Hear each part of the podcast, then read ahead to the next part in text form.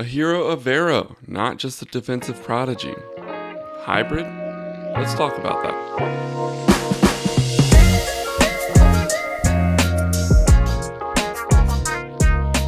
Good morning, listeners. This is the Daily Panthers podcast. I am your host, Wes Taylor. You can follow me at Daily Panthers on Twitter. Today I'm going to be talking about the defensive side of the ball in a hero of Vero. I'm going through his track record. I was kind of surprised to see the various experiences that he has had. He's been on the defensive side of the ball, he's been on the offensive side of the ball. He, as recently as 2021, won a Super Bowl as the, I think it was the passing game coordinator for the Los Angeles Rams. So he is not like, it wasn't like 10 years ago that he was an offensive coordinator. He was as recently as the last three years he's been on the offensive side of the ball. So that was a little bit surprising to me because I feel like typically if a guy is on the defense, then he stays on the defense. If he's going to be the defensive coordinator from like his first year to his last year, it's like linebackers coach, secondaries coach, defensive assistant, special assistant, or whatever. And eventually he gets the defensive coordinator. It seems like a much more linear track. Whereas with the offense, I feel like they jump around a little bit more, but not Ejiro Evero. And I also don't have any stats to back that up. So if you find something refuting me, congratulations, because I do not know if it's even a fact, but it just feels like it to me. But Ejiro Evero has been on the offense and the defense. I think that kind of helps him a little bit because you kind of have that idea of what the defense wants to do. You also have that idea of what the offense wants to do as a former offensive guy. So that would be very helpful in those situations in which you're trying to stop the offense. You're like, okay, they're going to get to this player. Oh, they want to do this. And I know that defensive coordinators probably already know that, but it's kind of like Tony Romo in the booth when he's calling plays and he's like, this is what they're going to do. I always thought that quarterbacks would make great defensive coordinators. I don't know if Ejiro Evero ever played quarterback. I know that he was on someone's practice squad. He played at UC Davis, maybe the Lions practice squad, if I remember correctly. I'm not totally sure. But having someone like him allows you to kind of unlock both sides of the ball, and he has a complete understanding of both of those at the highest level, which is something that will be very helpful for anyone. So, um, all of that to say, I'm very excited to have Ejiro Evero on this team. I think he's going to be a great resource for us. Uh, before I jump into his past and the Denver Broncos, remember, we only have one season to really go off of. He's only been a defensive coordinator for one year, which I was a little surprised when he wasn't hired as a head coach. But now knowing that, I kind of get it. I mean, if you're only a coordinator for one year, that's not a ton of experience. But here lately, it seems like guys are getting chances from all walks of life in terms of experience. Josh McCown was a high school coach when he was almost promoted as a head coach to the Texans. Sean McVay got promoted from a quarterbacks coach to a head coach. So I don't think that there is a necessarily linear path between being a head coach and being a coordinator. It's definitely helpful, I think, to have that experience, but it's certainly not required. I think that Frank Reich was coordinator for two years before he was offered the Colts job, if I remember correctly, and he was a quarterbacks coach before that. So, yeah, it's it goes both ways. And for someone like Evero, I think that he will be a head coach soon, within the next couple of years. I hope for him. He seems like a really good guy. Um, and the Panthers, if he stays for two years, get some comp picks as well, which doesn't hurt. You know, they get two third round picks, I think, if he becomes a head coach.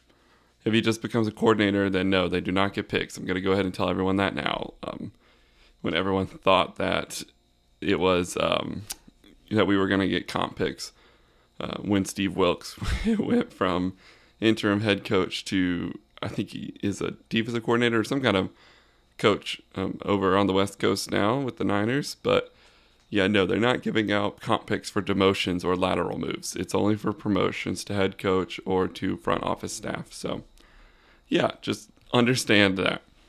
And um, also, we're going to be talking about his Denver Broncos team. Remember, this is one year, it's a snapshot. This is not something that we really can take too much from, but we can at least get some ideas because we really don't have anything else to go off of. So if we don't talk about this, then we don't really have anything to talk about because it is the only kind of picture we have into an Ejiro Evero defense. So in his first season as defensive coordinator in Denver, the Broncos finished 10th at defensive DVOA. So let me just stop there. So DVOA is defensive value above average. So um, basically, what it is is if you if two running backs run for three yards, it's not the same value. So if it's third and two versus if it's third and twenty, your expected average would be a little bit higher for the third and twenty because the defense has got 20 yards to play with. They don't want to give up a first down, so they're more likely to let you have three or four yards on the ground than they would if you were on third and two. Also, spot on the field matters. So, like, a, if you're if it's third and two, but in two yards you get a touchdown versus, and the gains on the line versus third and two on your own, like 30, and you're just running out the clock because you're up by 40 those situations are different. So DVOA, defensive value above average, kind of takes into account a negative value of what you would expect from that play. So if a team runs for three yards, what would a normal defense, an average defense, give up in that situation versus what you gave up? So the average in the NFL last year, say, was two yards in that situation, and you give up one yard, then that is a negative one DVOA which means you gave up one yard less than what the average is in that situation. So overall, versus average or compared to average defenses in the NFL, the Broncos were seventh, which is very good. I'm sorry, tenth, and then they were seventh in defensive EPA, seventh in yards allowed per game, with 320, seventh in opponents' points per drive, second in third down success rate, seventh in opponent red zone touchdown rate, fourth in defensive three and out percentage, and tied for 14th in takeaways, despite missing Randy Gregory, who only played six games, and Bradley Chubb, who was traded midseason. And the previous years, the Broncos finished 20th in DVOA under Vic Fangio. Is that how you say his name? Fangio? Fangio? However, you say his name. They did better with Evero at the helm. So let's break those numbers down a little bit. So seventh in yards allowed per game. So we can't do total yards because if you remember, two teams only played 16 games. So they have an advantage in the statistics because they did not have to play an entire game basically. So we have to use per game stats only pretty much. So in those, the Broncos were top 10 in everything when they were constantly put in bad situations by their offense. Um, so some of those numbers that really jump out at me that I'm really excited about. Um, so opponent points per drive being seventh in that, given that the offense for the Broncos was so bad, is something that is very impressive to me. Uh, because I would imagine, I don't know for sure, but I would imagine that the other teams that are at the top there are probably at least decent offenses like the Bills or the Steelers. Like I would imagine that those other offenses would at least be decent, but with the Broncos, it was consistently bad offenses. I mean, Russell Wilson was just horrible. And the Broncos probably would have went winless if it weren't for their defense, to be completely honest with you. I don't know what happened to Russell Wilson. He fell off a cliff, but I'm sure they'll get it figured out. Um, who cares? But yeah, seventh in opponents' points per drive second in third down success rate at 34%. Compare that to the Carolina Panthers, which were 23rd in the league, giving up 41%. And also compare that to the previous year for Denver, which they were giving up um, about 10% more than that at about 44%. So you could imagine that that gets me pretty freaking excited to get off the dang field on third downs. Now, I don't know exactly what the downs and distance were on average or what that was for them. Either way, if it was a high like yardage to go, like above seven yards, then that's a good thing because they're succeeding on first and second down, which helps you win third down. That's for offense or defense. you win third down on first and second downs. And then if it's because they were stopping people on short yardage situations, and that's great too. It really doesn't matter how they got to that number. I'm excited about it either way because the Panthers have had a lot of trouble getting off the field on third down for as long as I can remember. It's so freaking frustrating to watch them just give up seven, eight yards on every third down. It's like you did so well on first and second down, and then you get a penalty, do something dumb, you just have a boneheaded play. So I'm really excited about the fact that we're going to be good on third down this year on defense. So I hope you're excited about that too, because it's worth being excited for. And with our offense being better, hopefully they will keep the defense off of the field. Last year, if you remember, we were last in the league in time of possession, which again, I don't care about time of possession that much, but to be last in the league and be as bad as we were on offense, that is not something that is good. And to have a run game as good as our run game was, uh, Steve Wilks was the f- head coach for a little over half the season and we focus on running the ball a lot. Usually, teams that run the ball control the clock, control the ball. This was not the case for us. Um, so while we were advancing the ball and doing okay, our offense still left something to be desired, which does not really help our defense in a lot of ways. So it will be interesting to see how the offense and defense work together to create something that is worth putting out on the field and also stops teams from scoring so much on us. Um, the Panthers have been one of the worst teams in the NFC for the past five to seven years. I think we have like the second worst record in the NFC for the past five to seven years. So I'm really tired of being in the bottom. But I think that we are on our way up just given this defensive and offensive advancements in our coaching staff. We have the personnel there, we have some talent on the defensive side of the ball. It's just getting those guys in the right places and using those schemes to our advantage.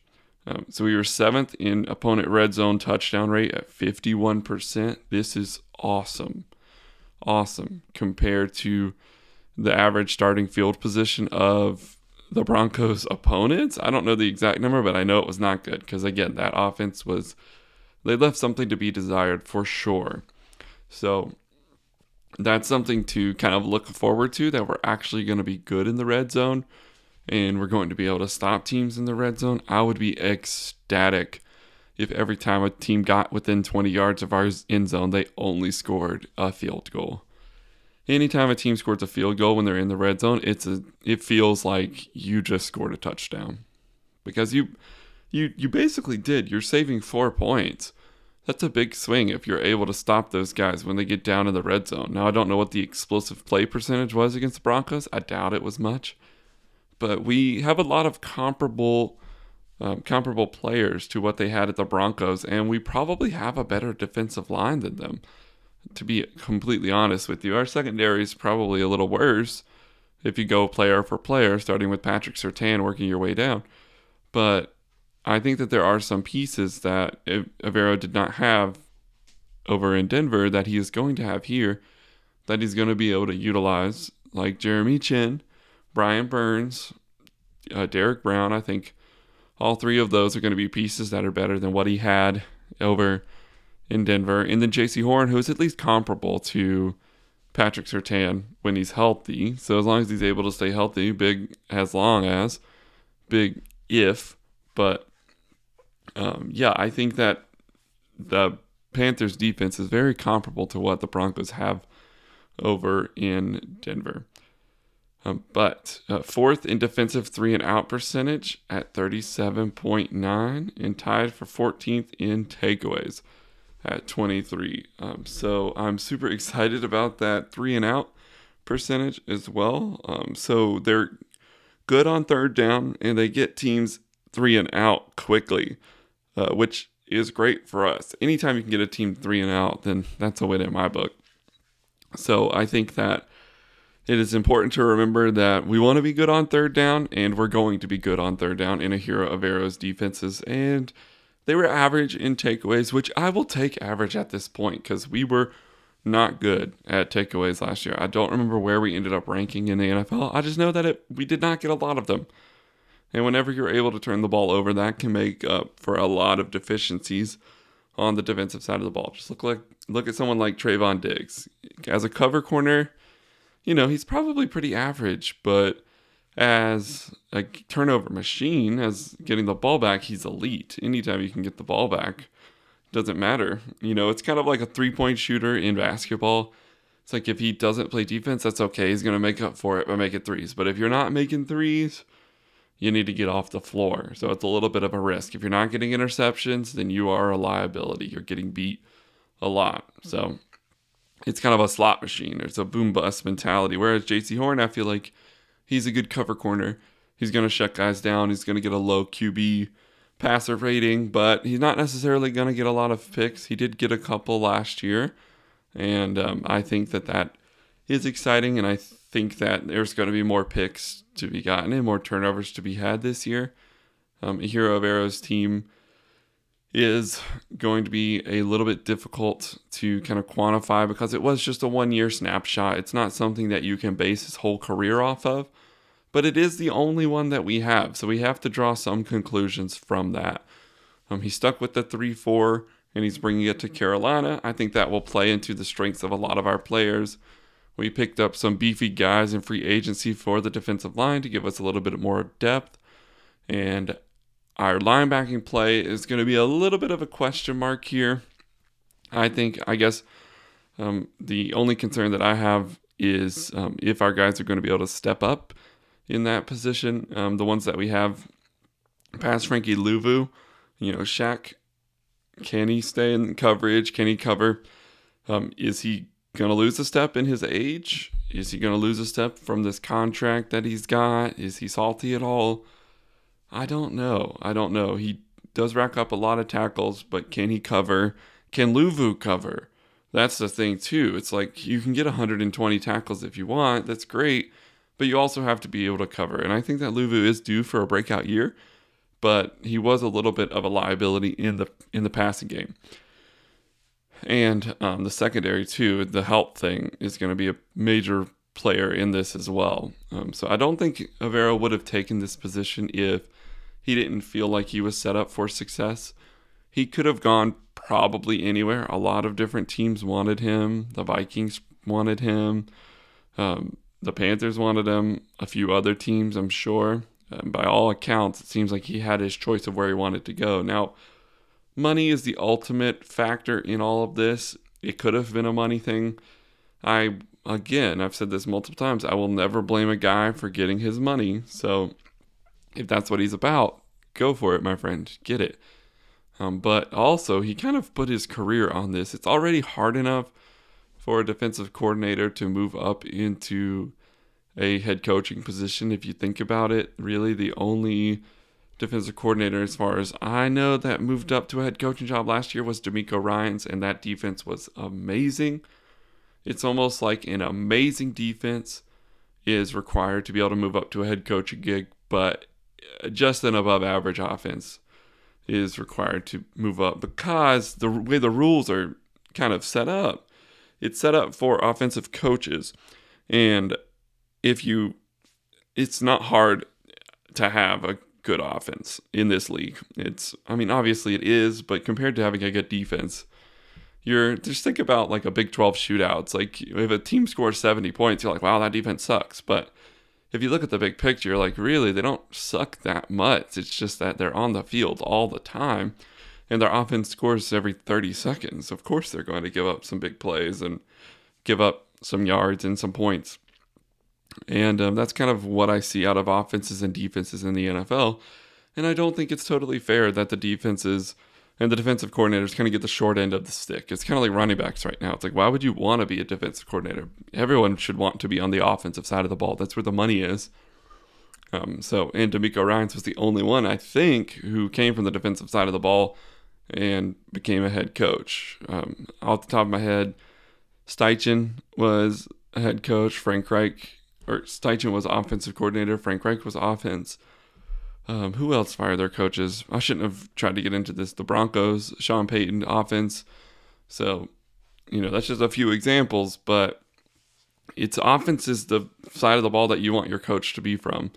So I kind of feel for Evero in this situation. I think really the only reason he didn't get a head coaching gig is because he was a defensive coordinator, but he does have that offensive history with some very potent Super Bowl winning offenses. So I don't think it will be too long before he is a head coach because he does have both. Um, so he is not just one thing, just like the Panthers defense is not just one thing.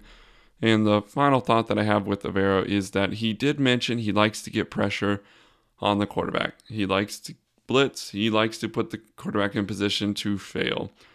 Now, for better or worse, you know, you can't sit back forever in this league, so you have to be able to get some pressure. Um, mean, he mentioned if you can't get him with three, bring four. If you can't get him with four, bring five. If you can't get him with five, bring six. But someone like Patrick Mahomes is going to eat you alive on the blitz. So you have to pick your spots. I don't know what the blitz percentage was on those Denver Bronco teams. I'd be interested to see what it is for these Panthers teams. But um, I don't know that that is the road to success at this moment in time. We can definitely blitz at times, but putting our corners and putting our our secondary in a position to have to cover one on one, I think it's going to set us up for a little bit of failure, especially with some of the teams that we have to play. Someone like Kyle Pitts is going to be a little bit of a matchup nightmare for us if we do have one on one situations where we can't blitz at all. Maybe it'll be some zone blitzing schemes. Um, if we go man blitz or zero blitz, which means there are zero guys who are available outside of the ones who are either blitzing or covering a man, we're going to be in trouble if we have to cover in those situations. Um, so I'll be very curious to see what happens with that. Um, but just know that we are going to get after the quarterback. And I think that this is going to be great practice for Bryce Young because that's what they're going to do to him. They're going to blitz him all night long. They are going to try to put him in uncomfortable situations, have him make bad decisions, and all in all, try to make him commit turnovers. Um, so you get turnovers basically one of two ways. You either create a situation that is stressful for the quarterback where he makes a bad decision, or two, well, there's really three ways. Two, you give him a scheme or a disguise in which he is tricked and makes a decision based off information that he thinks he has, when in reality, it's something else. Or three, you just make a great play after he has time in the pocket. Um, you get a coverage sack or coverage interception, not really based on the pressure or the miss or the disguise that you've kind of given him. So, three different ways to kind of cause turnovers from the quarterback in that regard. And I think that Evero is kind of banking on these guys not making those bad decisions, but putting them in uncomfortable positions with those blitzes. Um, with the within the division, we're going to be able to do that for sure. Derek Carr will struggle against defenses at times, um, and whoever Kyle Trask, whoever the quarterback is for the Bucs, is going to struggle. Marcus Mariota or Desmond Ridder, rather, Marcus Mariota 2.0 is going to struggle in the pocket as well, I think. Um, so I think that this philosophy will work well within our division. Outside of that, I'm not totally sure um, as far as blitzing goes. It will really just depend on the quarterback and the situation. I think Evero, kind of like Thomas Brown, kind of alluded to the fact that it is fluid and it really just depends on the situation and the personnel and putting your guys in a place to succeed. Um, but just like quarterback, as I mentioned yesterday, you want to put your guys in a place to be able to make quick decisions and not have to think and just be able to go at 100% and not have to slow down to think about what they're doing. And we have someone like Shaq Thompson to direct the defense. We have Luvu who has a few years under his belt now. And we have some veterans in on the defense that are able to kind of be coaches on the field so I think that we're going to be okay. I would not be surprised if we took a little bit of a step back, uh, but I also wouldn't be surprised if we took a step forward in some ways. It's kind of hard to depict or predict. Do those words have the same letters? Um, it's kind of hard to predict. And, um, you know, I just, this is a huge question mark for me right now. I'm not totally sold on this defense, but I'm not totally sold out either. And I think it will also depend on the health of our defense. One thing I do not believe in is the depth of our defense outside of the defensive line. So if someone gets hurt or a couple people get hurt, especially in the secondary, it could be a long season for us. Um, so I think more than anything, regardless of packages, blitzes, decisions, coaches, it's going to depend on health, which is not a great thing to walk into the season with. So um, that's why I'm leaning towards maybe taking a step back on this defense because of that health factor. Because someone's going to get injured. It's just the nature of the game. It's going to happen. Rarely do guys, especially on defense, play every single game. They never play every single snap, but rarely do they play every single game on in the season, especially with 17 of them since we're going to be sitting out the last one since we'll be make the playoffs by then. But um, either way, I think that it's important to remember that guys are going to get hurt, guys are going to get injured, and the depth is going to be a big piece of this. And we don't have much of that, in my opinion. I hope I'm wrong, but we will see. And I have full confidence in Evero. I just hope that he is in a situation in which he can succeed because while we took a bet on him, he also took a bet on us and we are in this together. And this is a big turning point in his career as well. If he can succeed twice in a row, he's probably going to be a head coach in the NFL within the next two years. If he does not, then it will kind of be, oh, did he just have success at Denver because of the personnel that he had? Did he just have success at Denver because X, Y, Z, whatever? If you can't replicate it, it's hard to kind of, especially on defense, it's hard to kind of warrant getting a head coaching position. Whereas on offense, you can fail, fail, and fail again and be rewarded with a head coaching job, or just be average and be rewarded with a head coaching job. So defensive coordinators, there's a lot less room for error, lot, lot less margin. The margins are a lot thinner. So I, I hope he succeeds. I hope he does for his sake and for ours. Um, but I'm rooting for you, Ejiro Evero, and I'm rooting for this Panthers defense. Fingers crossed. All right, y'all have a good day. Thanks for listening. I'll see you later. Peace.